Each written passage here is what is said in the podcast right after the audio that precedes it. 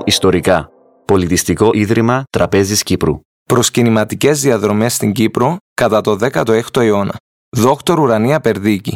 Αρχαιολόγος, βυζαντινολόγος.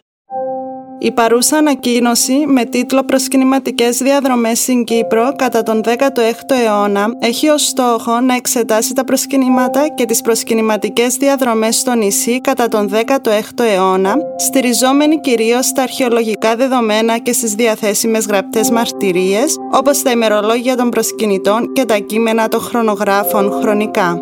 Θα δοθεί ιδιαίτερη έμφαση σε προσκυνήματα τα οποία αποτελούσαν πόλο έλξης τόσο για τους Λατίνους όσο και για τους Έλληνες κατά την περίοδο της Ενετοκρατίας στο νησί 1489 μέχρι 1571.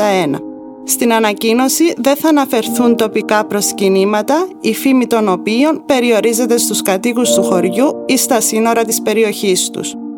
Η εν λόγω παρουσίαση εντάσσεται στο πλαίσιο των δραστηριοτήτων του ερευνητικού προγράμματος SPAM-UP-CY με τίτλο στα ελληνικά «Ζητήματα χωροταξίας και υλικού των προσκυνημάτων στη Βυζαντινή και Μεσαιωνική Κύπρο και τα προσκυνηματικά ρεύματα στην Ανατολική Μεσόγειο 10ος με 16ος αιώνας». Ανάδοχος φορέας του προγράμματος είναι η Ερευνητική Μονάδα Αρχαιολογίας του Πανεπιστημίου Κύπρου. Πρόκειται για έργο διδάκτορ, το οποίο συγχρηματοδοτείται από το Ευρωπαϊκό Ταμείο Περιφερειακής Ανάπτυξης και την Κυπριακή Δημοκρατία μέσω του Ιδρύματος Έρευνας και Καινοτομίας.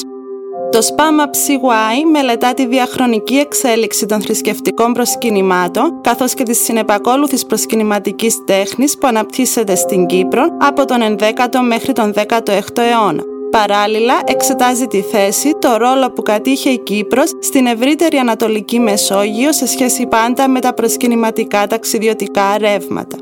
Η Κύπρος εξελίχθηκε σε σημαντικό προσκυνηματικό κέντρο από τα πρώτα χρόνια υιοθέτησης του χριστιανισμού στο νησί. Η φήμη των Αγίων και των Ιερών της τόπων προσέλκυσε και ακόμη προσελκύει αρκετούς προσκυνητές. Σημειώνω για παράδειγμα την περίπτωση της Αγίας Παύλας από τη Ρώμη, η οποία έρχεται στο νησί στα 385.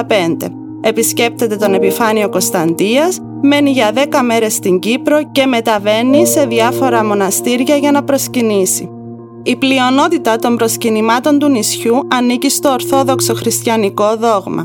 Αναμφίβολα, τα προσκυνηματικά κέντρα είναι χώροι μεγάλης θρησκευτικής, πολιτικής και σαφώς οικονομικής σημασίας κατά τον Μεσαίωνα.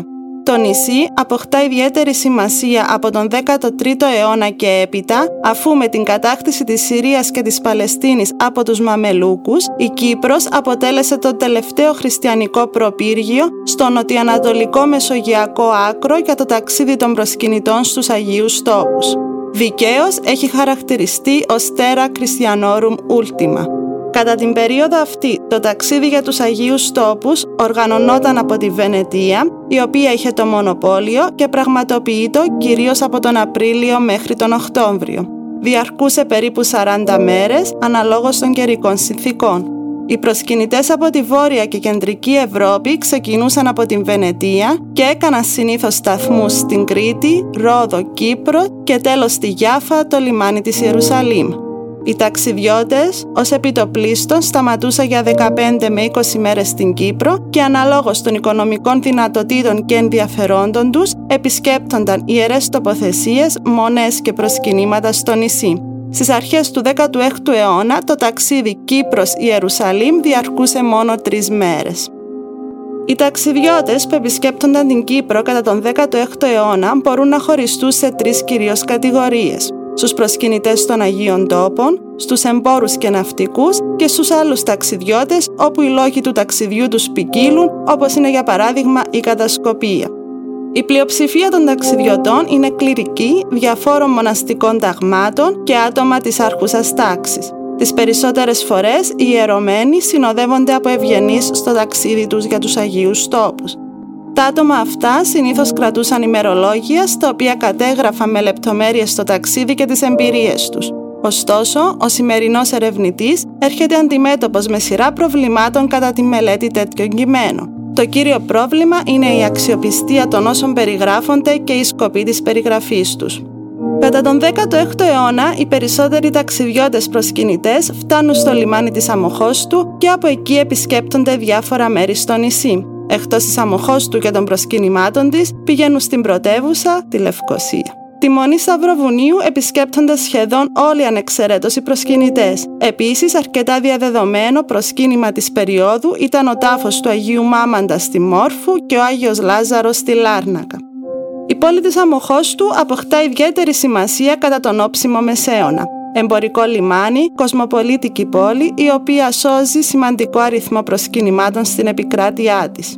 Το πνεύμα της πολυπολιτισμικότητας και του πληθυσμιακού, γλωσσικού και θρησκευτικού συνονθιλεύματος που επικρατεί στην Αμμόχωστο την υποεξέταση περίοδο περιγράφει πολύ εύστοχα ο Στέφανος Λουζινιάν. Χαρακτηριστικά αναφέρει ότι στην Αμμόχωστο κανείς μπορούσε να βρει εκτός από τους Κύπριους αυτόχθονες, Σύριους, Μαρονίτες, Αρμένιους, Ιακωβίτες, Νεστοριανούς, Γεωργιανούς, Κόμπτες, Ινδιάνους ή Ινδούς, Τούρκους, εκχριστιανισμένους Τσιγκάνους αιγυπτιακής προέλευσης, Αραβόφωνους Χριστιανούς και Μουσουλμάνους εμπόρους, Εβραίους και άλλους. Ο πληθυσμός της Αμμοχώστου άρχισε να αυξάνεται ραγδαία από τα τέλη του 13ου αιώνα, όταν χριστιανοί πρόσφυγες από την Ανατολή κατέφυγαν στην Αμμόχωστο μετά τη μουσουλμανική κατάκτηση των περιοχών αυτών. Το λιμάνι της Αμμοχώστου από ένα περιφερειακό λιμάνι μετατράπηκε σε σπουδαίο εμπορικό σταθμό του διεθνούς εμπορίου της εποχής, καθιστώντας την πόλη πραγματικό εμπορικό σταυροδρόμι μεταξύ Ανατολής, Δύσης και Αφρικής. Το 1483 ο Δομινικανός μοναχός Φέλιξ Φάπερ γράφει «Εδώ υπάρχουν έμποροι από όλες τις χώρες του κόσμου, χριστιανοί και άπιστοι». Κατά τον 15ο αιώνα και 16ο, περί τους 400 με 500 προσκυνητές έκαναν στάσεις στην Κύπρο και συγκεκριμένα στην Αμμόχωστο κατά τη διάρκεια του ταξιδιού τους προς την Ιερουσαλήμ. Λόγω του αυξημένου αριθμού προσκυνητών που σταματούν στο νησί, παρατηρείται μια προσπάθεια συσχέτισης της Αμμοχώστου με τα προσκυνήματα των Αγίων Τόπων, έτσι ώστε η Αμμόχωστος να γίνει μέρος του όλου ταξιδιού τους. Τα προσκυνήματα που υπήρχαν από την παλαιοχριστιανική περίοδο συνεχίζουν τη λειτουργία τους. Από τον 14ο αιώνα και εξής, η ιερή τοπογραφία της Αμμοχώστου διαμορφώνεται με τέτοιο τρόπο ώστε να εξυπηρετεί πρωτίστως τις ανάγκες των προσκυνητών.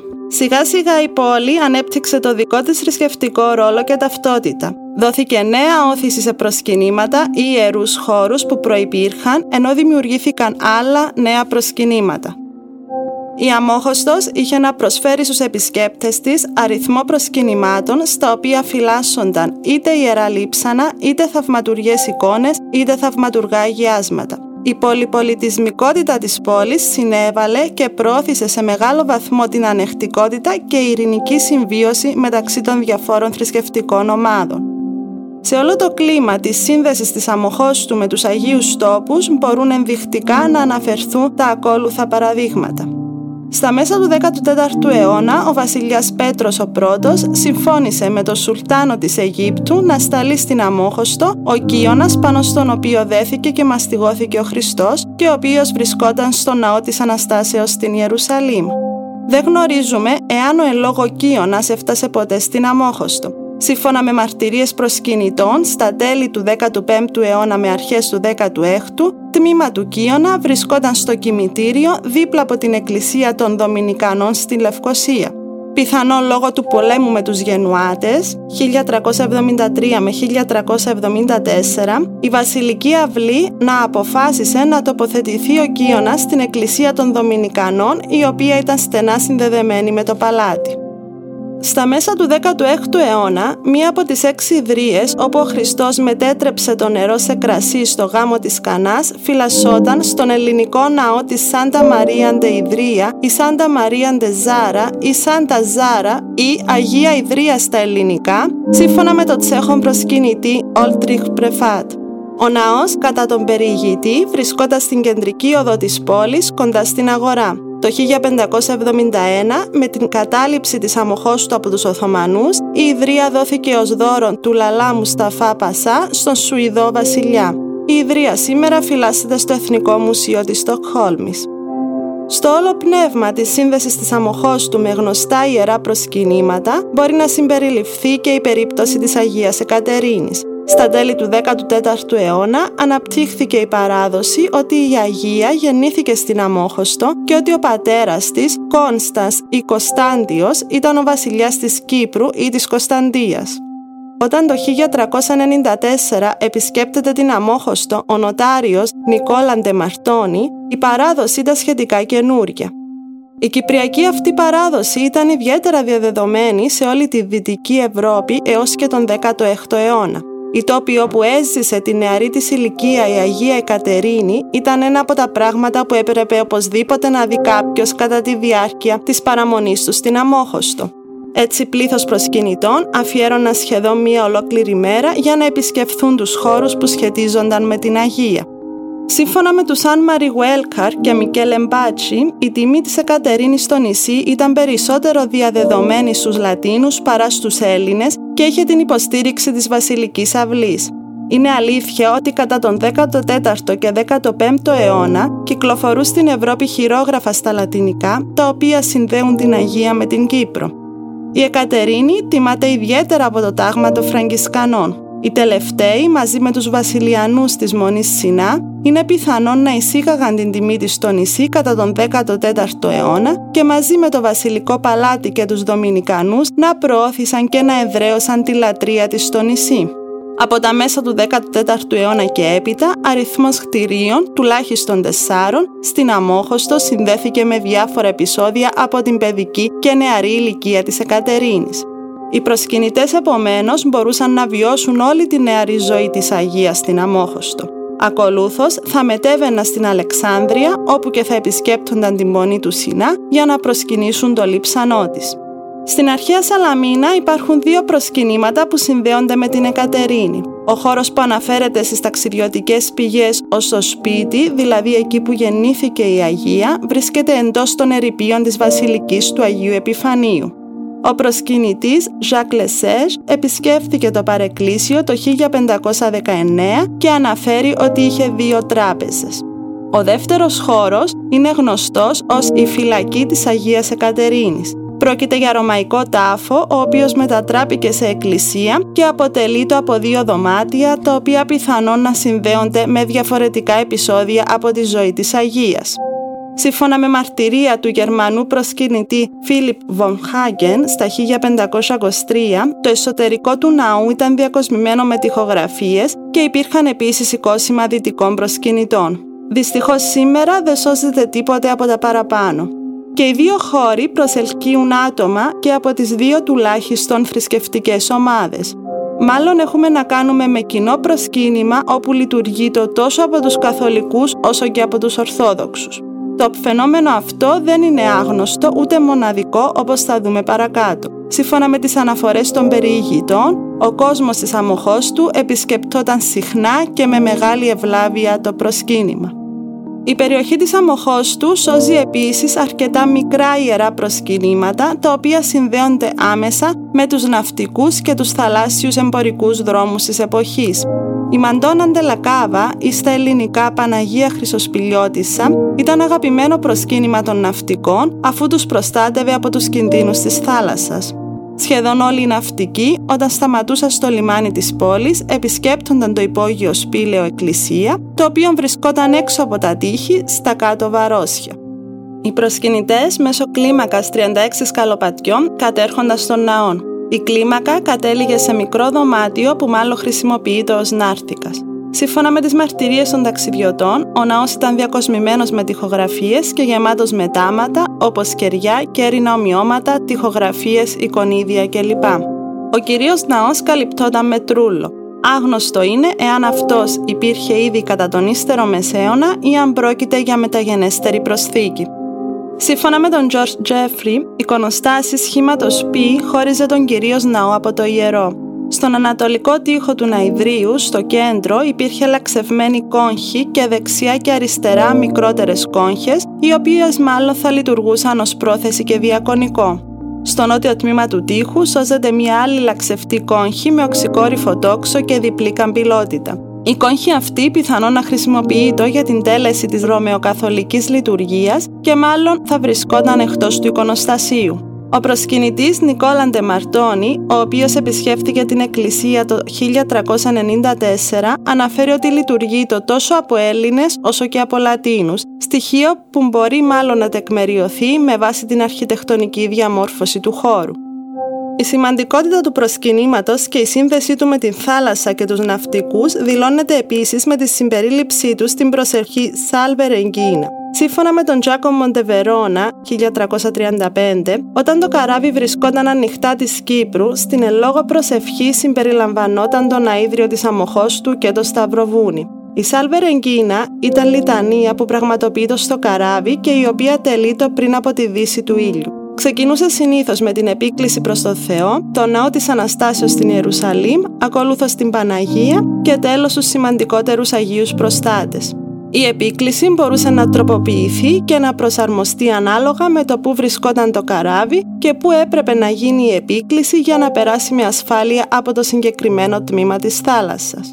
Τέλος, θα πρέπει να σημειωθεί ότι δεν γνωρίζουμε εάν η Μαντώνα Ντελακάβα φύλασε κάποια θαυματουργή εικόνα ή κάποιο λείψανο ή αν είχε κάποιο αγίασμα. Οι προσκυνητές πάντως δεν αναφέρουν κάτι σχετικά με το θέμα. Το 1566 ο Κρίστοφε Φιούρερ αναφέρει ότι στο παρεκκλήσι είδε μία από τις ιδρύες από το θαύμα στο γάμο της Κανάς, ενώ σύμφωνα με το τσέχο προσκυνητή Πρεφάτ, το 1571 η ιδρία βρισκόταν όπως αναφερθήκαμε και στην αρχή στη Σάντα Μαρία ντε Ιδρία.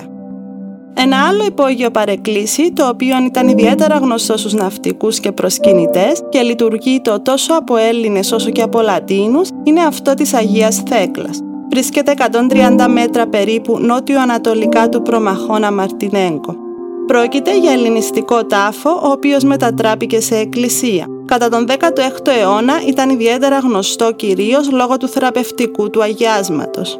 Στα τέλη του αιώνα, ο Δανός προσκυνητής Γιάνν Βαν Κουτζβέικ επισκέπτεται το υπόγειο παρεκκλήσι και αναφέρει την ύπαρξη θαυματουργού αγιάσματος, το οποίο το θεράπευσαν από τον πυρετό. Ιδιαίτερα γνωστό προσκύνημα στην ευρύτερη περιοχή είναι το υπόγειο παρεκκλήσι της Αγίας Νάπας. Το αίδριο έγινε γνωστό λόγω της θαυματουργής εικόνας και του αγιάσματός του. Πρόκειται επίσης για κοινό χώρο λατρείας. Το υπόγειο σπήλαιο ναός έχει τραπεζοειδή κάτωψη. Ο κυρίως ναός χωρίζεται από το ιερό μελίθινο εικονοστάσι σχήματος Γ. Η εικόνα βρισκόταν στα δεξιά του εικονοστασίου και φωτιζόταν απευθείας από το φως του ηλίου. Στα βόρεια και δίπλα ακριβώς από το τέμπλο υπάρχει χαμηλό άνοιγμα, το οποίο κλείνει με γρίλια. Σύμφωνα με τοπική παράδοση, εκεί ανακαλύφθηκε με θαυματουργό τρόπο η εικόνα. Το αγίασμα βρίσκεται στο βόρειο άκρο του σπηλαίου. Αναμφίβολα, το εσωτερικό του χώρου διαμορφώθηκε με τέτοιο τρόπο ώστε να εξυπηρετεί τις ανάγκες των προσκυνητών. Οι πιστοί, εισέρχοντας στο σπήλαιο, επισκέπτονταν το αγίασμα. Στη συνέχεια προσκυνούσαν την εικόνα και τέλος, αν το επιθυμούσαν, συμμετείχαν στη Θεία Λειτουργία. Στα δυτικά του ιερού προστέθηκε, μάλλον κατά το 14ο αιώνα, καμαροσκέπαστο παρεκκλήσι, το οποίο βρισκόταν στη δικαιοδοσία του τάγματος των Αυγουστίνων κατά τον 16ο αιώνα. Σύμφωνα με μαρτυρίες προσκυνητών, οι Λατίνοι και οι Έλληνες λειτουργούσαν σε ξεχωριστούς χώρους στην εκκλησία. Γύρω από το σπήλαιο χτίστηκαν διάφορα οικοδομήματα ανά τους αιώνες. Το μοναστήρι εντοπίζεται ήδη από το 1530 σύμφωνα με λατινική επιγραφή, η οποία είναι χαμένη σήμερα και η οποία αναφέρεται στην ανοικοδόμησή του, ενώ σύμφωνα με πρόσφατες αρχαιολογικές μαρτυρίες, η ίδρυση του μοναστηριού μπορεί να τοποθετηθεί στον 14ο αιώνα. Μετά την Οθωμανική κατάκτηση της Κύπρου, η μονή πέρασε εξ ολοκλήρου στη δικαιοδοσία των Ορθοδόξων. Ο τσέχος προσκυνητής Πρεφάτ επισκέφτηκε τον ναό στα 1546 και περιγράφει με κάθε λεπτομέρεια το χώρο και τη θαυματουργή εικόνα της Παναγίας. Η περιγραφή του Πρεφάτ αποτελεί την παλαιότερη σωζόμενη αναφορά στο προσκύνημα. Ο προσκυνητής βρισκόταν ήδη στην Αμμόχωστο και πηγαίνει από εκεί στη Μονή της Αγίας Νάπας, όπως αναφέρει. Μας πληροφορεί ότι η εκκλησία ήταν γεμάτη μετάματα όπως αυγά στρουθοκαμήλου, ξύλινα ομοιώματα πλοίων και μικρές εικόνες. Σχετικά με την εικόνα σημειώνει ότι είχε το ύψος ενός ανθρώπου και απεικόνιζε την Παναγία Βρεφοκρατούσα. Τα χέρια της Παναγίας και του Χριστού ήταν καλυμμένα με επάρκυρα καλύματα, ενώ τα φωτοστέφανα έφεραν επιχρυσωμένη επένδυση με πολύτιμους λίθους. Ένας άλλος προσκυνητής, ο οποίος επισκέπτεται την Αγία Νάπα τον ίδιο χρόνο με τον Πρεφάτ, μας πληροφορεί ότι η εικόνα ζωγραφίστηκε από τον Απόστολο Λουκά. Ο Στέφανος Λουζινιάν την περιλαμβάνει στον κατάλογό του με τις ιερότερες εικόνες του νησιού. Επίσης, σημειώνει ότι η εικόνα έβγαινε σε λιτανία προς τη Λευκοσία σε περιόδους μεγάλης ξηρασίας. Όπως φαίνεται, η εικόνα ήταν άμεσα συνδεδεμένη με το νερό και τη βροχή. Κάτι αντίστοιχο συνέβαινε από τον 13ο αιώνα με μια άλλη θαυματουργή εικόνα της Παναγίας, αυτής του Κίκου. Η Παναγία Κικότισσα έβγαινε σε λιτανία έξω από τη μονή για να παρέμβει και να φέρει βροχή κατά τις περιόδους ανοβρίας. Σαφή ένδειξη για τον εικονογραφικό τύπο της Παναγίας της Αγίας Νάπας δεν έχουμε. Η εικόνα σήμερα δεν σώζεται, πιθανόν να έχει κλαπεί ή να έχει καταστραφεί από την πυρκαγιά στις αρχές του 19ου αιώνα. Το σπήλαιο της Αγίας Νάπας έχει συνδεθεί με τους ναυτικούς και τους θαλάσσιους εμπορικούς δρόμους του όψιμου Μεσαίωνα, λόγω της εγκύτητάς του με την θάλασσα και της ύπαρξης θαυματουργής πηγής αγιάσματος και της θαυματουργής εικόνας. Στους χάρτες, η Αγία Νάπα εμφανίζεται για πρώτη φορά το 1538 ως Σάνκτα Νάπα. Ωστόσο, δεν αναφέρεται ως σταθμός εμπόρων και ναυτικών που είχαν ως κατεύθυνσή τους στο λιμάνι της Αμμοχώστου. Η ανάπτυξη της ναυσιπλοείας και του θαλάσσιου εμπορίου στην Ανατολική Μεσόγειο, στον όψιμο Μεσαίωνα, οδήγησε και στην ανάπτυξη προσκυνημάτων που συνδέονται άμεσα με αυτούς, όπως είναι η Σάντα Μαρία Ντελακάβα στην Αμμόχωστο και η Αγία Νάπα.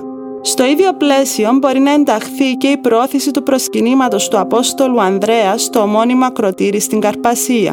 Το ακροτήρι αυτό αποτελεί πέρασμα από τον επικίνδυνο κόλπο της Ατάλειας στην ήσυχη και ασφαλή θάλασσα του Λεβάντε. Οι ναυτικοί σταματούσαν στο ελόγω προσκύνημα για να προσευχηθούν, να αφήσουν τα τάματά τους και να επωφεληθούν από τις θαυματουργές ιδιότητες του αγιάσματος. Ακολούθως συνέχιζαν με ασφάλεια και προστασία την πορεία τους.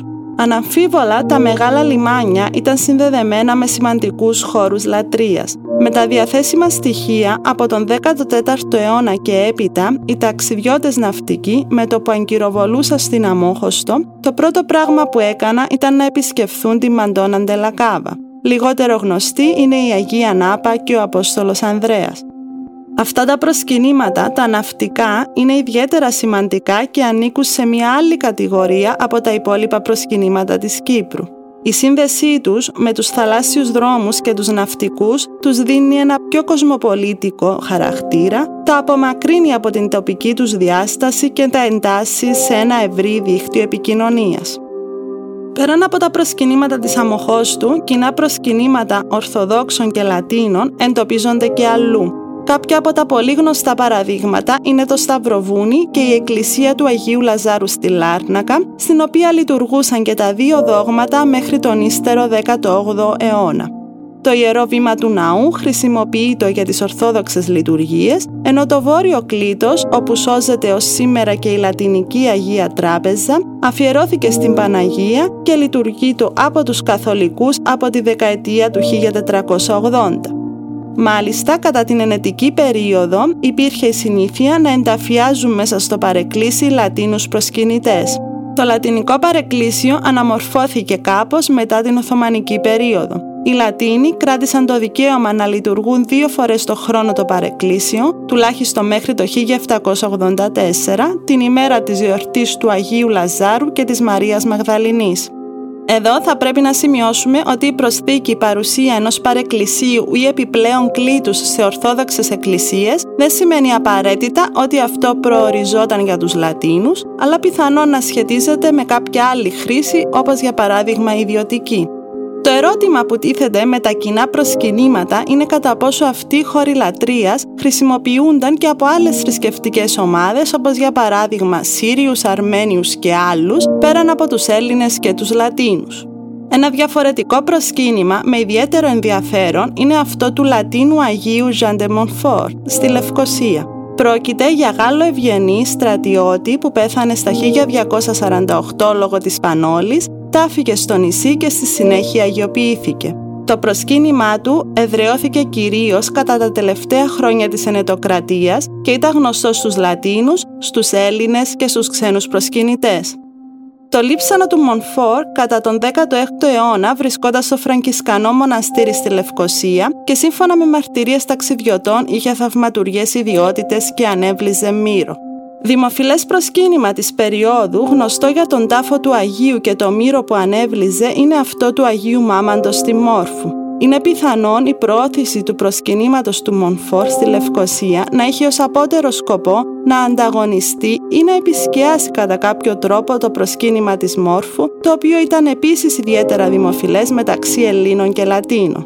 Η υπόθεση αυτή χρήζει μελέτης.